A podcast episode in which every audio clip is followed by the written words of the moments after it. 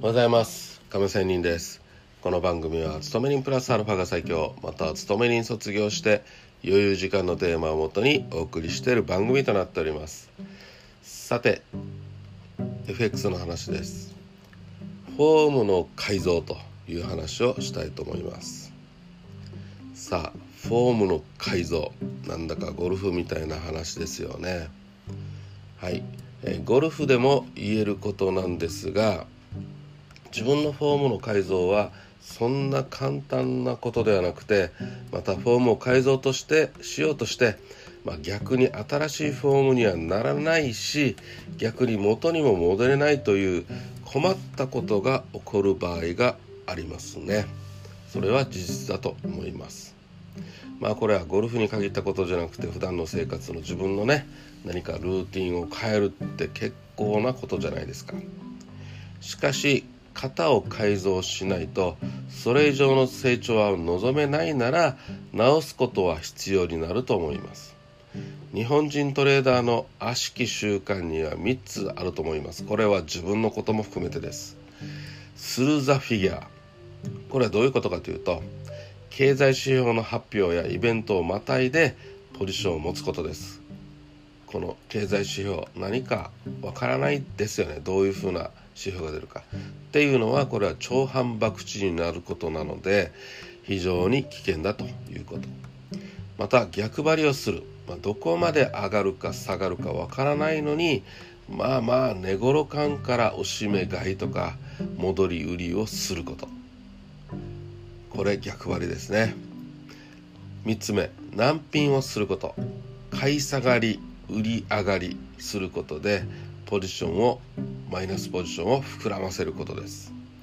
こうしたことがいかに危険なことかは分かっていたとしても、やってしまうところには儲け損なう恐怖があるからなのかもしれません。私の場合は大体そうですね。最初に言ったもので言えば、指標でポジションを持つということで言えば、超反博打であることすら知らずに、やっている人がいますし、相場を張るときには指標発表とかイベントに向けて張ることだと大きな誤解をしている人もいますので、ある意味やらなければ治ることです。しかし2つ目3つ目の話、その問題点は身に染みついているところがあって、修正、構成、矯正はかなり意識的に行わなければならないところが一番ちょっときついところですよね。また逆張りから順張りにすることに怖いという先入観を持っていることが多いかと思います。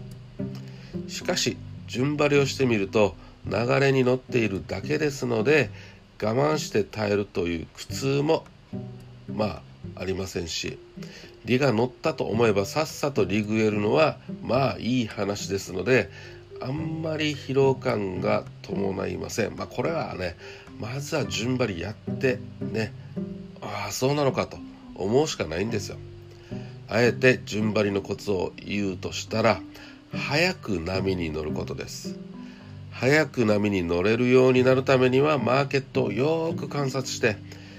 傾向的にこの時間にどういう動きをするのかを、前もって調べておくことがより確実性を高めるかなと思います。ということで、今日はフォームの改造、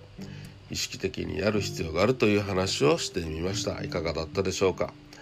それでは辛いことでありますけど、フォームの改造も頑張ってやってみましょう。それではまた明日。 See you!